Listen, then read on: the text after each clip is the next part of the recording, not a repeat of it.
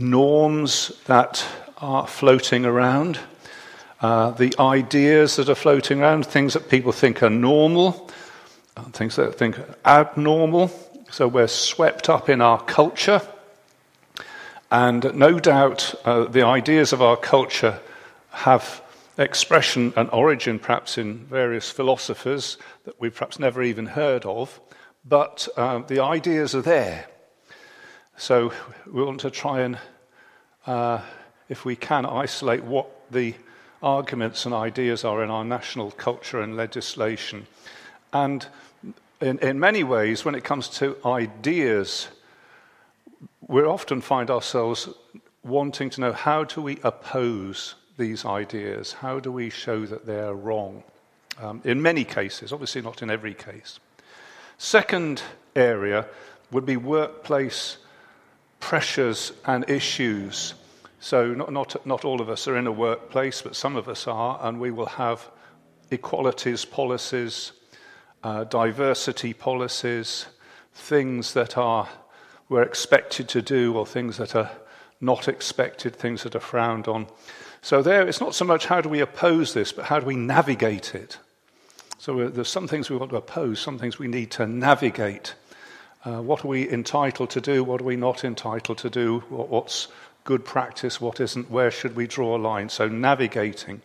And then, thirdly, the issues I think we'll come across in terms of perhaps our own families, family members, friends, uh, acquaintances, neighbours, and there, we're not so much trying to just oppose, and we're not, there isn't anything particularly to navigate, but we want to win people.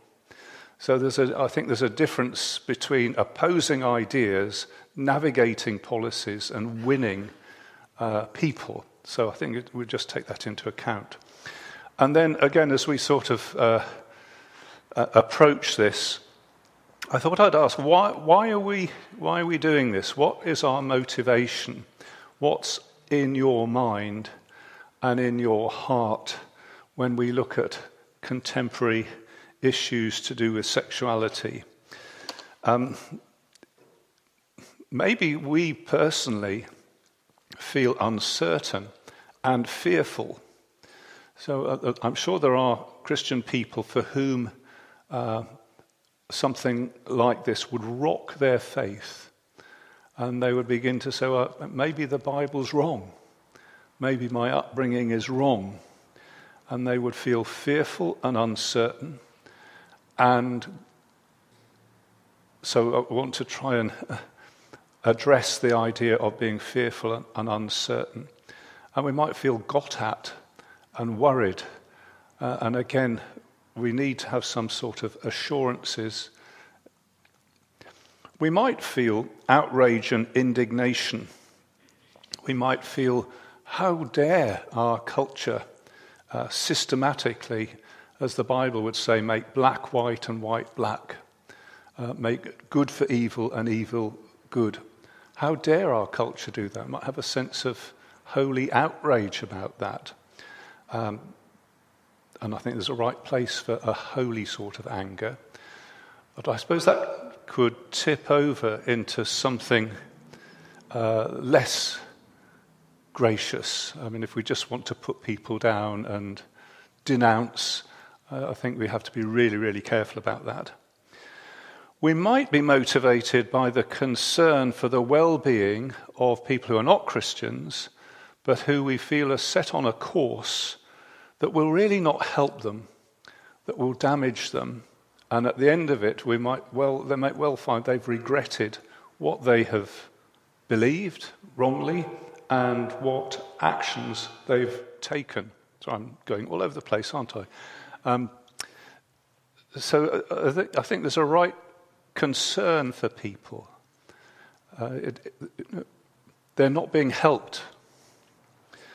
And then we might also enlarge that concern uh, for a concern for the eternal well being of people in our culture. And of course, that concern would be for people, whatever sexuality they are. We would have that concern for straight people, wouldn't we?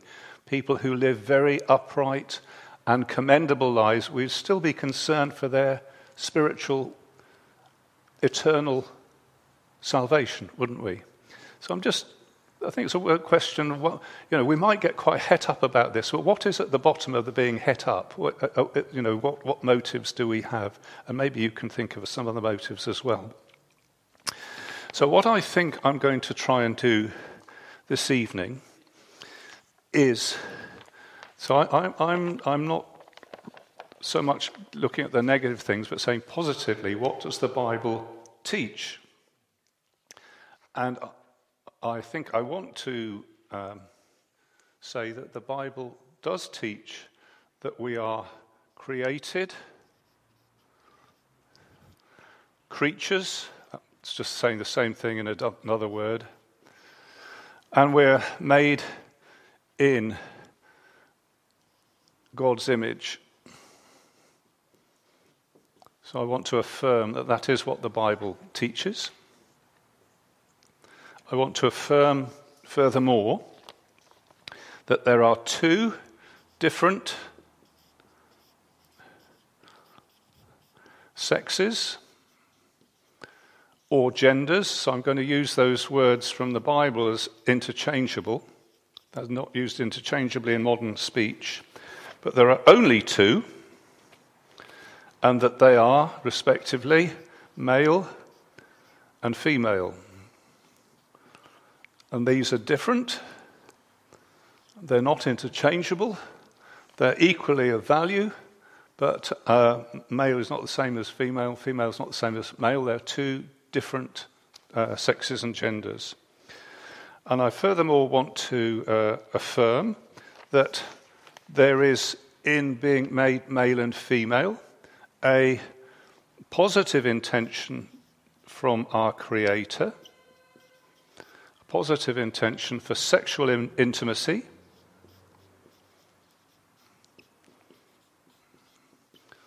Having sex, in other words, uh, between the two sexes in which there is the potential for childbirth.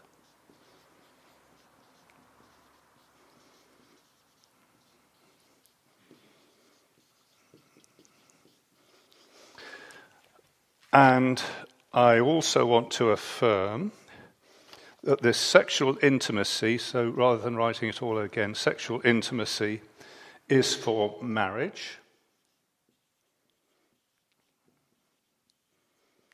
And it's marriage between a man and a woman. Whoops.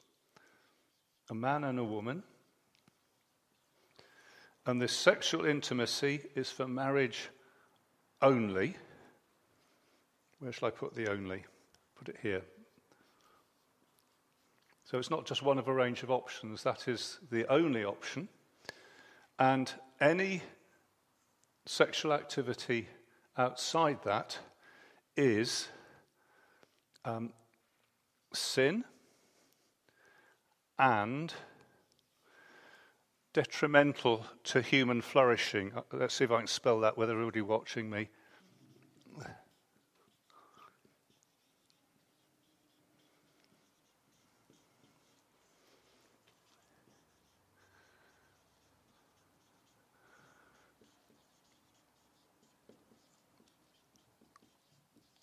So that's an affirmation that the sexual activity is not just only, uh, sorry, it's not just within marriage as one of a range of options, but that is what sexual intimacy is for. There aren't other options. And when people take other options, it actually, uh, it's, there's, there's sin there. Uh, I guess you might say in varying degrees or but the, it, there's sin because it fails to uphold God's pattern. And it doesn't help, it doesn't further God's plan for humanity. It's actually detrimental. So uh, just turn the page on my notes. Those are the things that I would like to affirm uh, in looking at Bible basics. So if we'd done this uh, 30 years ago, you would have thought it was a complete waste of time because everybody knows this. You don't have to be in a church to know this. Everybody knows this. But now, this is almost, uh, what's the word, um, subversive. It, it, it, you know, you, you, almost feel that somebody's going to ring you up and say, "How dare you say that?" You know, it's going to offend somebody. Did, did those points make sense? The, the ones that are trying, trying to affirm that we're created creatures in God's image, that there are two and only two sexes and genders, which in the Bible are the same thing, um, and that there, there's a positive intention for sexual intimacy, but that with the potential for childbirth. Um, and that sexual intimacy is for within heterosexual marriage, marriage between a man and a woman, and that's the only place for sexual intimacy. Anything else other than that is sin and is detrimental to human flourishing. Okay, well, that's, the, that's what I want to try and affirm. And as long with that, I think I need to affirm or to put this in a context. So, putting it into the, the Bible context. So, there is a, a pattern of creation. So, that's how things were made to be.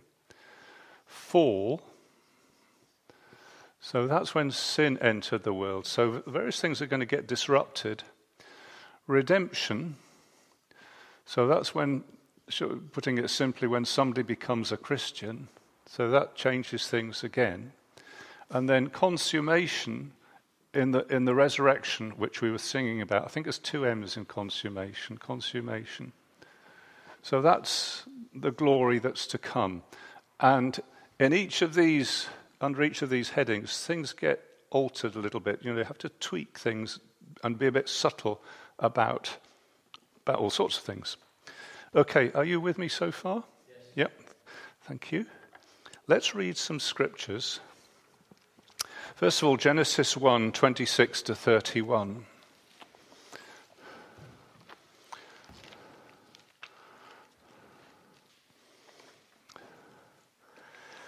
Genesis 1 26 to 31.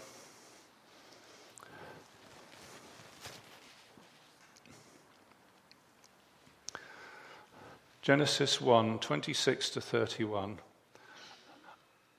And Jack is at the back, and Jack has a nice, clear voice. Could you, from, from where you are, read out Genesis 1 26, verse 26 to verse 31?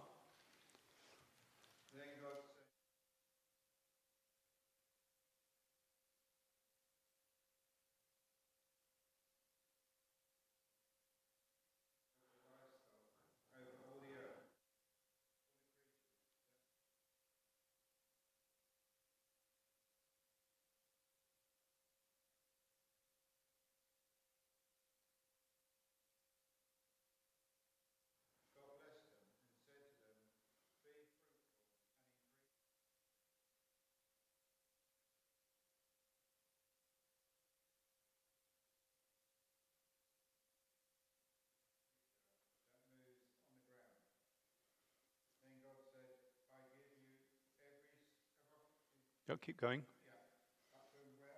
Uh, just the end of the chapter.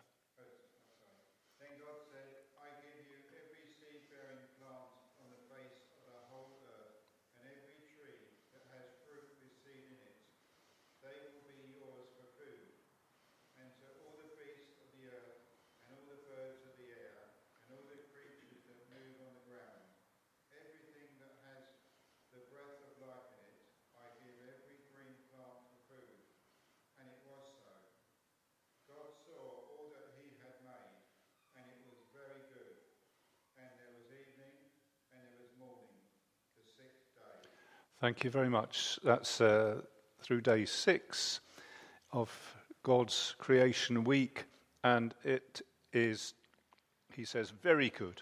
Not just good, but very good. And now let's read in Genesis 2, verse 18 to 25. And maybe Mark, who also has a nice clear voice, could read Genesis 2, 18 to 25. The Lord God said, It is not good for the man to be alone. I will make a helper suitable for him. Now the Lord God had formed out of the ground all the beasts of the field and all the birds of the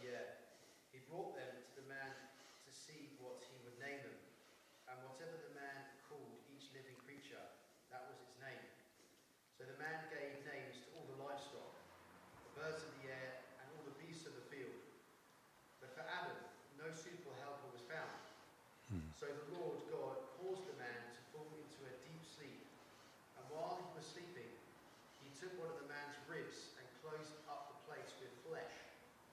Then the Lord God made a woman from the rib he had taken out of the man, and he brought her to the man.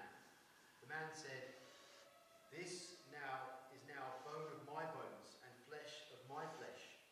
She shall be called woman, for she was taken out of man. For this reason, a man will leave his father and mother and be united to his wife, and they will become one flesh. The man and his wife were both naked, and they felt no shame. Amen. Thank you. Thank you very much. So we've got those two texts, and let's also read Matthew 19, 3 to 9. Matthew 19, 3 to 9. Because it's sometimes said that Jesus is entirely agnostic about um, sexual matters, but it's interesting to read Matthew 19, verses 3 to 9. Matthew 19, 3 to 9. Could, um, oh, Arsema, could you read that for us, please? Matthew 19, verse 3 to verse 9.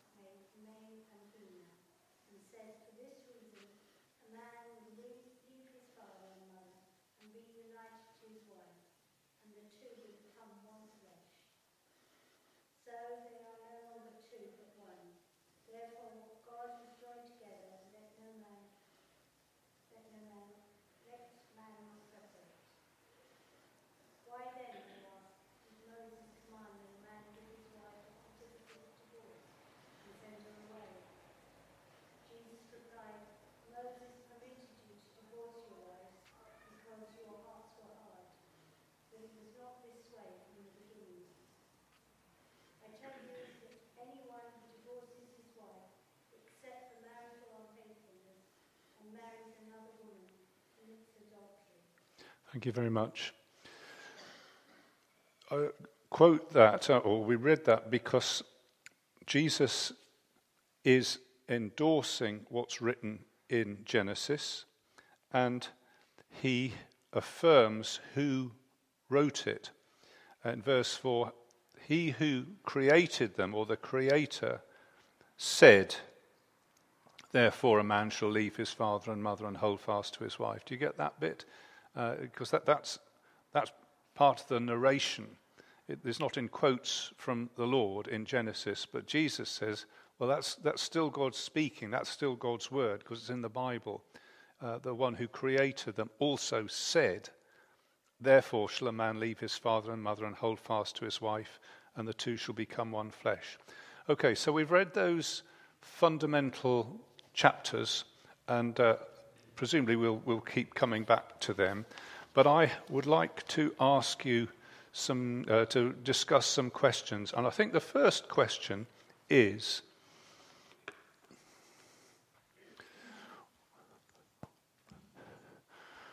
what is involved in being created? Now, does it say from the dust of the earth?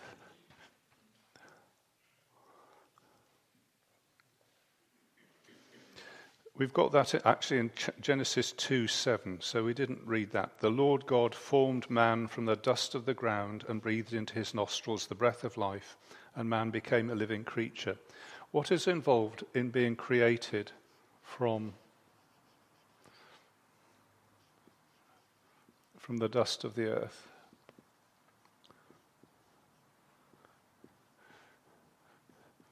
So I'd like you to find two or three other people and do a real brainstorm. What, what, what this implies lots of things, actually. Um, so being created implies a lot of things. The fact that, uh, that we're made from, from dust implies things as well. Have a real good think with two or three people next to you and I'll come back in, in about three minutes. What is involved in this being creatures? Okay, what does it imply? What does it. What. You think about it. Okay, th- so three minutes.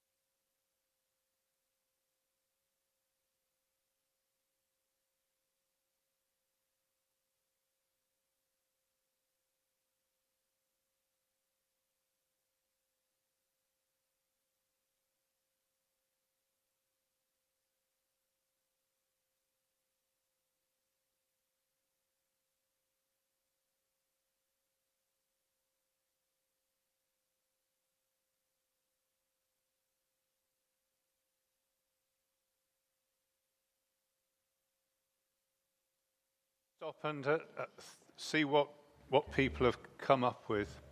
So, uh, what, what, what did, anybody like to shout out anything that they came up with, or, or not? What about this group? Tell us what you what your thinking was.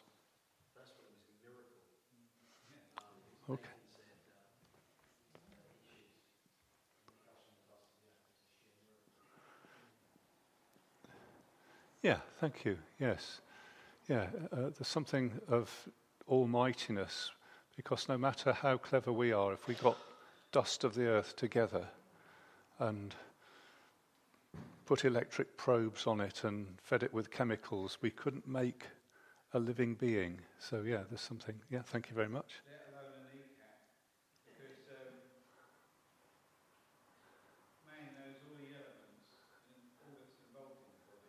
Yeah. But all you can do is to put a bit of metal and a bit of um, plastic in your knee. You can't create a new kneecap. Yeah, yeah. It, it's, it's an amazing thing, isn't it? Because the, like the elements that we're made of are all over the place, but putting them together in a way that is life is, is a miracle. Yeah, so like with a kneecap, yeah. Thank you very much. Okay. Thank you. There is design. And who did the designing? Yeah, the Creator. So that tells us something, doesn't it? Um, where, by nature, we don't design ourselves. We are designed by somebody else. So uh, there's something quite profound about that. It's not up to us to invent who we are. That is a given. And I think the idea of being formed by a creator puts us in the realm of things that are given to us. You know, we, we, they come as gifts, they're given. They're not up to us to state our preference or something like that, but it, it is a given. So that, that's, that's true of God's providence in lots of ways, isn't it? So where you were born is a given. And it says in Acts, doesn't it? He determined the places where people should be born and the bounds of their habitation or something like that. It's just given. So if you're, um, what comes to mind? An Ethiopian then you, it's a given. You can't do anything about it. You say, oh, I'd rather have been born in Grimsby, but you, you, what you are is what you are. It's given, and you have to accept that. So there's a, there's a givenness about our, our being. Okay, um, so design, yeah, anything else?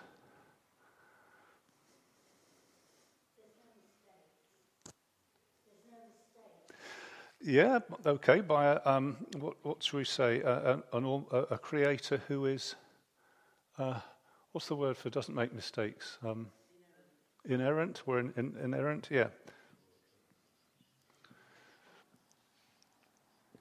I suppose you would say a wise creator. So there's something about God's providence, meaning to say the way he runs the world and arranges the world yeah, we're still in a fallen world, aren't we? So, uh, you know, people can be born with not the same, um, you know, perhaps with, with their hands formed a different way or something like that, because we live in a fallen world. But we are we are creatures. Yeah. Okay. So thank you. Yeah. Anything else? The fact that we have a creator who created us. Okay, does it say anything about authority? What would it say about authority? By implication, I mean, there's not that word isn't there in the text, but the the, the implication of being uh, having being created by a creator. Who's the greatest of the created and the creator? The creator. Who has authority over the creation then? The creator.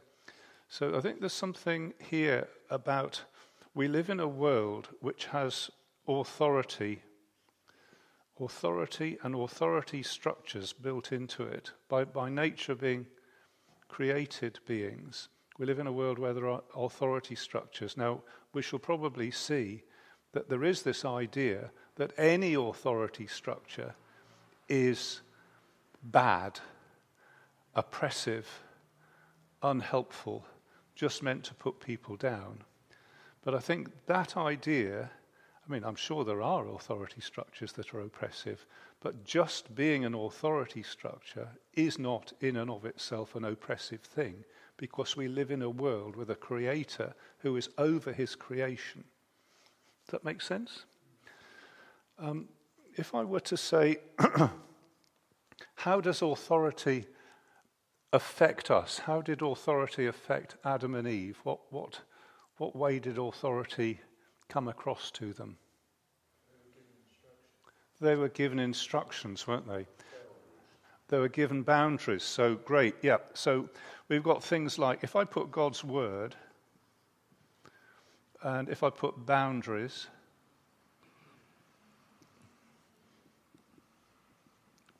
this, this is built into the fact that we're created.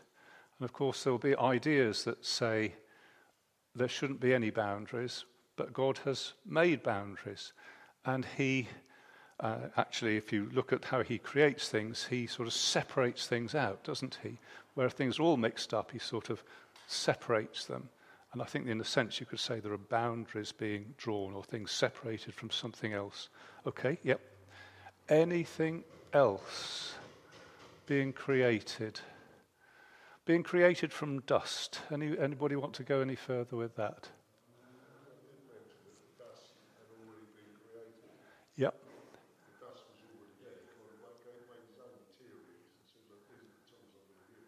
Yeah. Yeah, I think that's right. It, it, we're not made out of nothing. We're made out of the stuff that the universe is made out of. Um, we're made out of stuff. I think that's an important thing. The angels, we presume, are not made out of stuff. Uh, as we said the other time, uh, the Saviour did not take upon himself the nature of angels, but the nature of the seed of Abraham. So uh, the fact that we're made out of stuff, and it looks like this, doesn't it? Depending on what, um, what colour skin you've got. Um, you know, mine's sort of very washed out pink stuff that I'm made out of.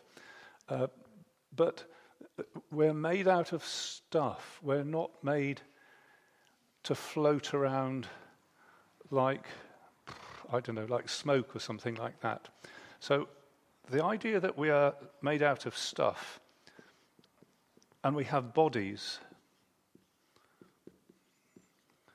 So I think that's an important thing. God has deliberately given us bodies. And that is very important. So here's a clue. I chose the first song for a reason. So this is a telepathy question. You have to think, what was he thinking? What, what in the Bible tells us that body and stuff is important. Think back to the first, the hymn that we sang. Can you remember what we sang? It was about resurrection, yeah. So doesn't that tell us the fact that Jesus, yeah, yeah,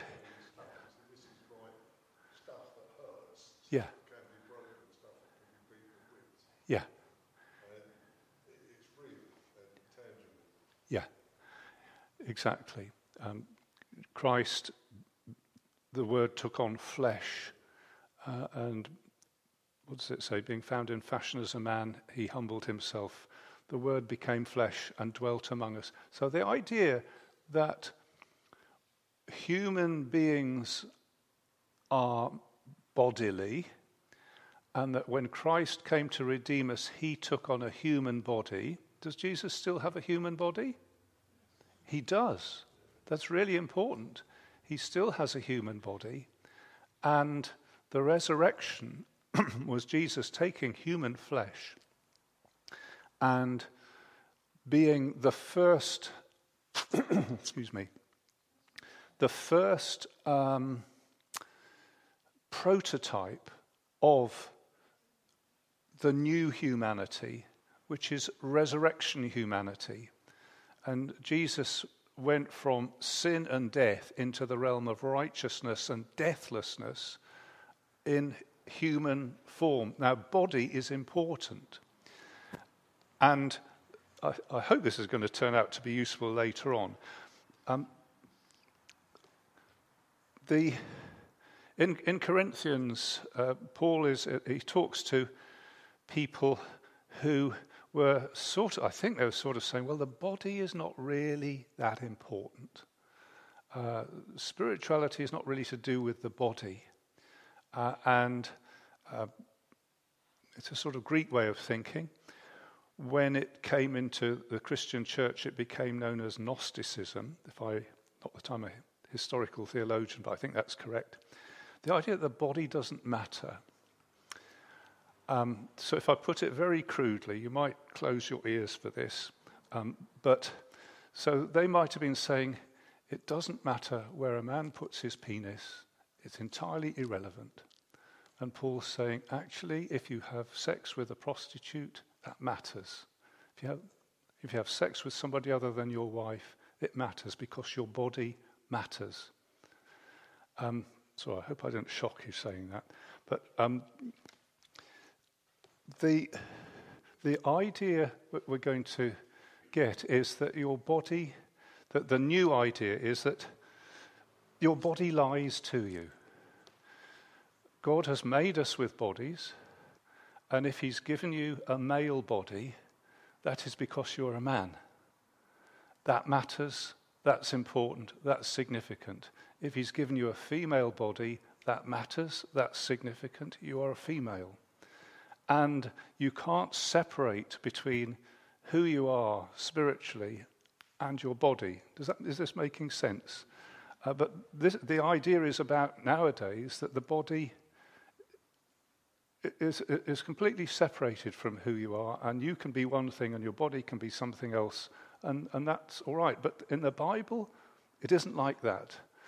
We're made out of dust, we're made bodies, and that's who we are in a real sense. Okay, anything else about created?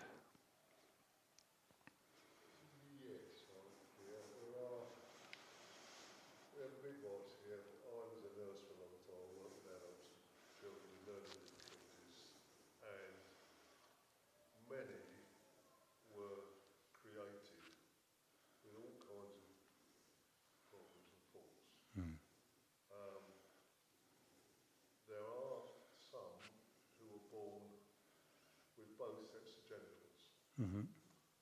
There are some who were born with all kinds of disabilities and things. created in the image of God. One wonders what sort of a God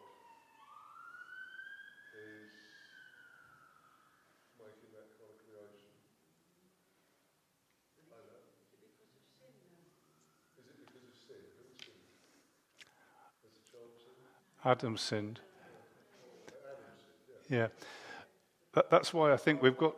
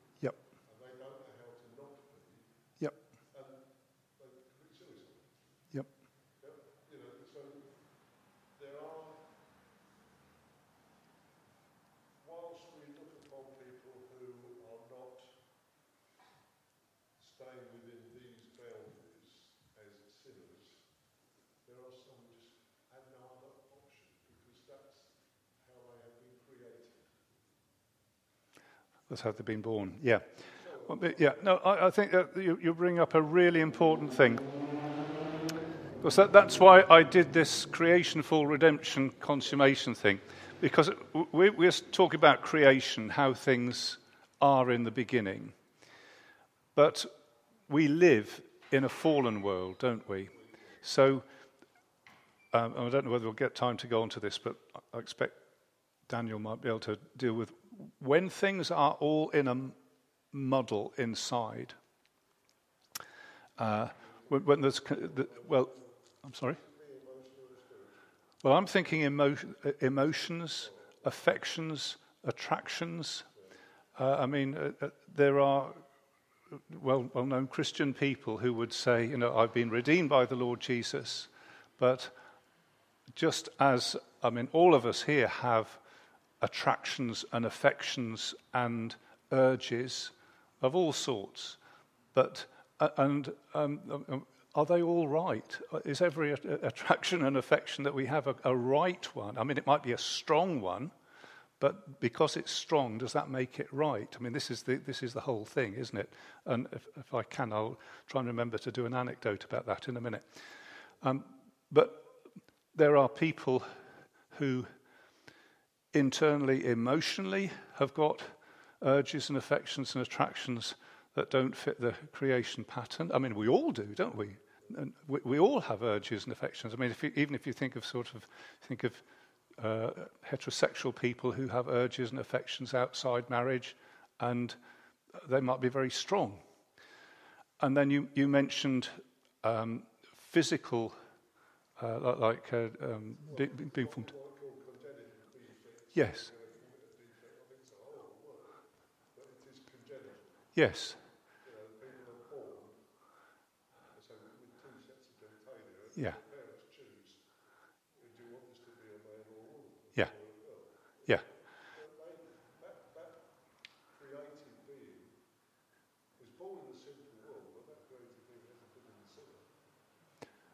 Um, well, they're, they're, born in the sinful world, yeah, and that I think what we have to say is that makes it very complicated.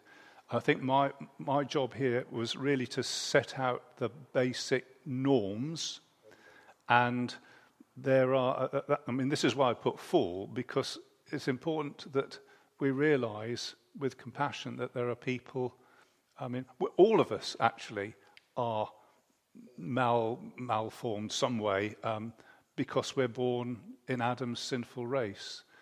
Uh, and, and there are people for whom that will be particularly acute and particularly difficult in various ways.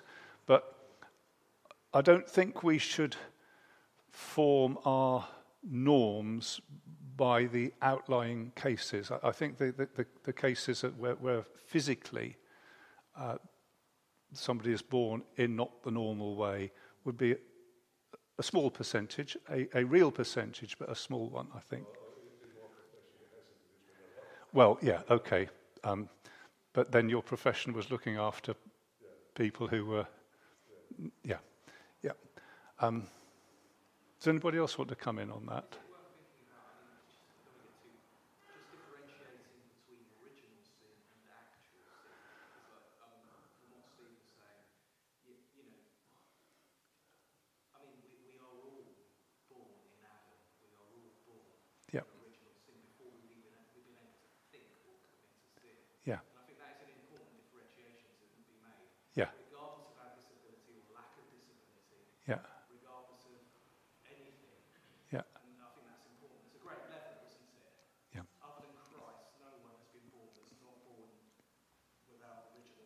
Yes. Yeah. Yeah. Yeah, thank you. I'll do the anecdote, which is a Tim Keller anecdote, and it was about urges inside and what we make of them. So the, the anecdote goes like this Here's somebody walking around in London. It used to be a, um, uh, a Viking settlement, actually. Um, and here's the Viking walking around in London and he says, I'm a Viking. I like killing people and defeating my enemies, and I'm a warrior, and that's who I am. And he says, Actually, I have same sex urges, but that's not me. That's just something that, you know, I don't know where that came from, but what I am is a warrior. Okay, go to the, exactly the same situation, however many thousand years later. Here's somebody walking around in London saying, I have same sex urges. I also have urges to chop people's heads off. Um, but that's not me. That's not really, I don't know where that comes from, but that, that's not me. And it, it's really describing exactly the same person in two different cultures. And in one culture, you, you take all these conflicting urges and you say, oh, that's the real me. That bit isn't, that's the real me. And if you're a Viking, you say, oh, it's killing people that's the real me. And in contemporary London, you'd say it's the same sex that's the real me.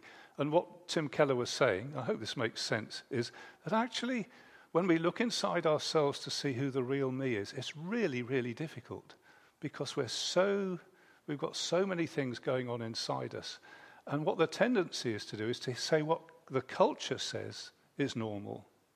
You see what I mean? In Viking culture, killing people is a virtuous, good thing to do. The more you do that, the better. In our culture, no, that's frowned on. Does that, does that make some sort of sense? No, not really. okay. Um, let, let me just go back to my notes here. Um,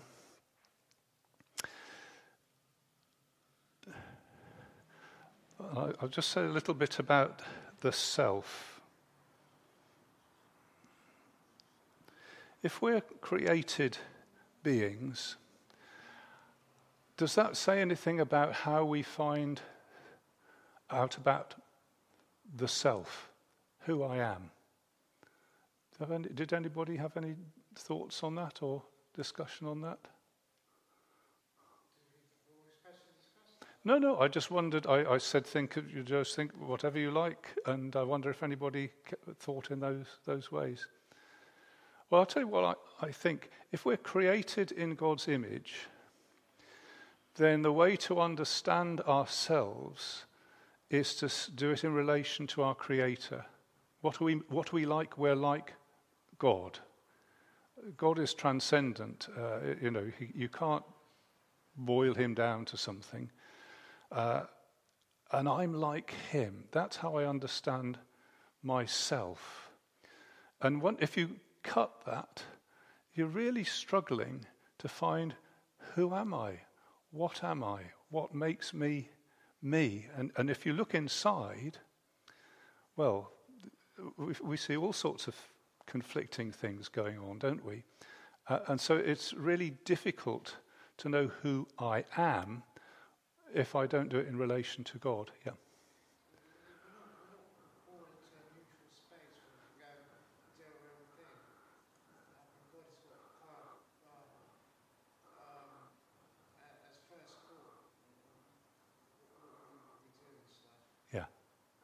Yeah, yes, exactly.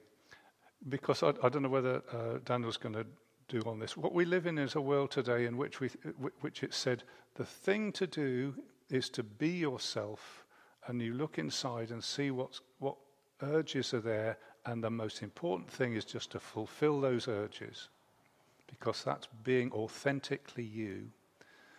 Uh, and that, that's the way the whole world is thinking. Well, the Western world is thinking at the moment. Um, but if ourselves are formed by the Creator, we ought to listen to what He says, shouldn't we? About who we are, how we're supposed to live, where our significance comes from. And it isn't just up to us to sort of, whatever you want to do, do it. Do your own thing. Be true to your heart. All this sort of stuff. That's not. If it makes you happy, yes. Yeah. I think it, it, it pushes against this whole, I think, really important idea of being created. I hope that makes sense. Yeah.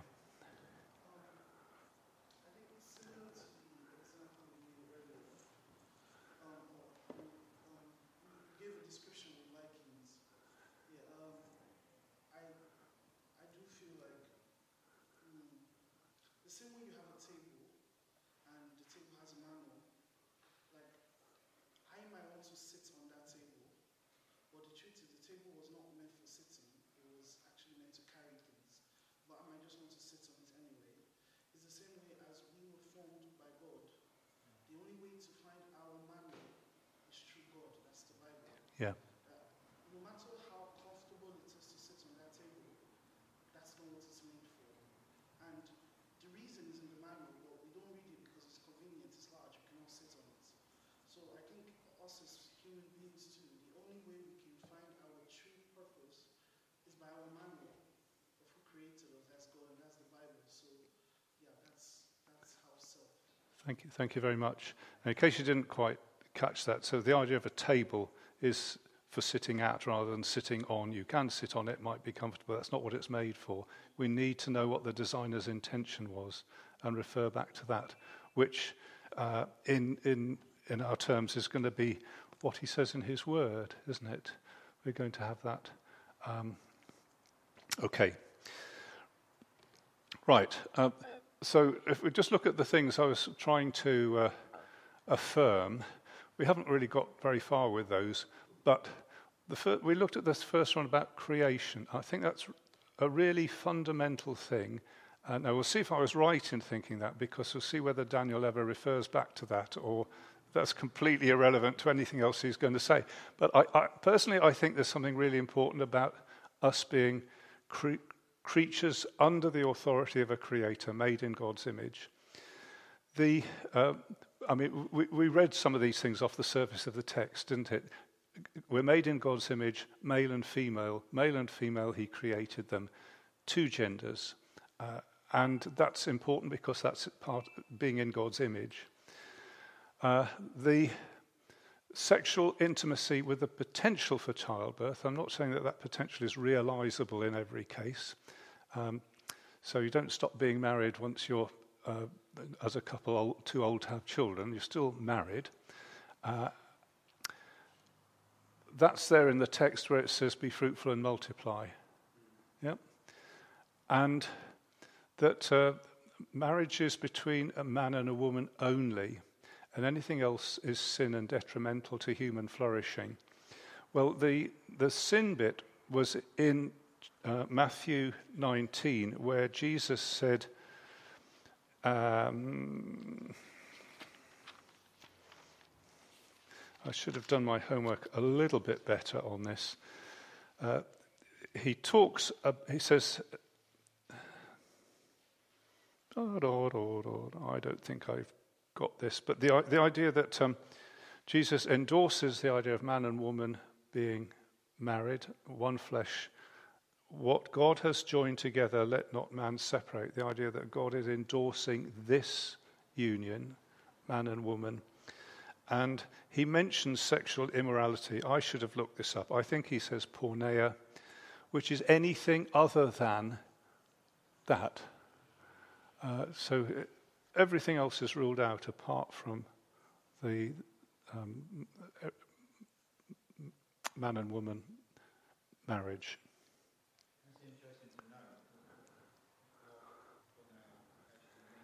Yeah.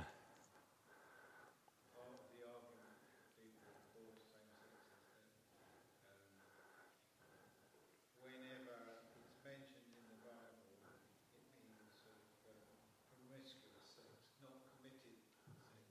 Yeah. That's always their argument. Yeah. It's like, uh, well, the so-called Christians who who more and more beginning to say, no, it's okay as long as it's committed. Yeah. But it, nothing, obviously, in the Bible that says that. But, um, I'm interested to develop that. Yeah, it'd be interesting to, to, to develop what, what in the Bible is marriage. I mean, when Abraham married Sarah, he didn't go to church. There wasn't a vicar doing it, or there wasn't a registrar. But when it was a public event in which they, they are publicly saying, We're going to live together, we're going to have sex together, and this is a permanent thing for us. Uh, I mean, that's sort of boiling it right down. Um, yeah. Um, I mean, there's lots of, the more you think about it, there's lots of things that you could say, well, what about this? What about this? And I was really just trying to do the those things as best I could. And we need to stop. Does- Does anybody else want to ask any questions? And preferably not a really difficult question, because, but question. You, you could. I was just going to say, come back to future weeks, because hopefully, if you do have more questions and things, things will develop, Yeah, yeah, answers will come. yeah. Any other questions? Thoughts? Well, I think it'd be nice to sing something. Uh, would anybody like to choose something to sing? And then we'll we'll stop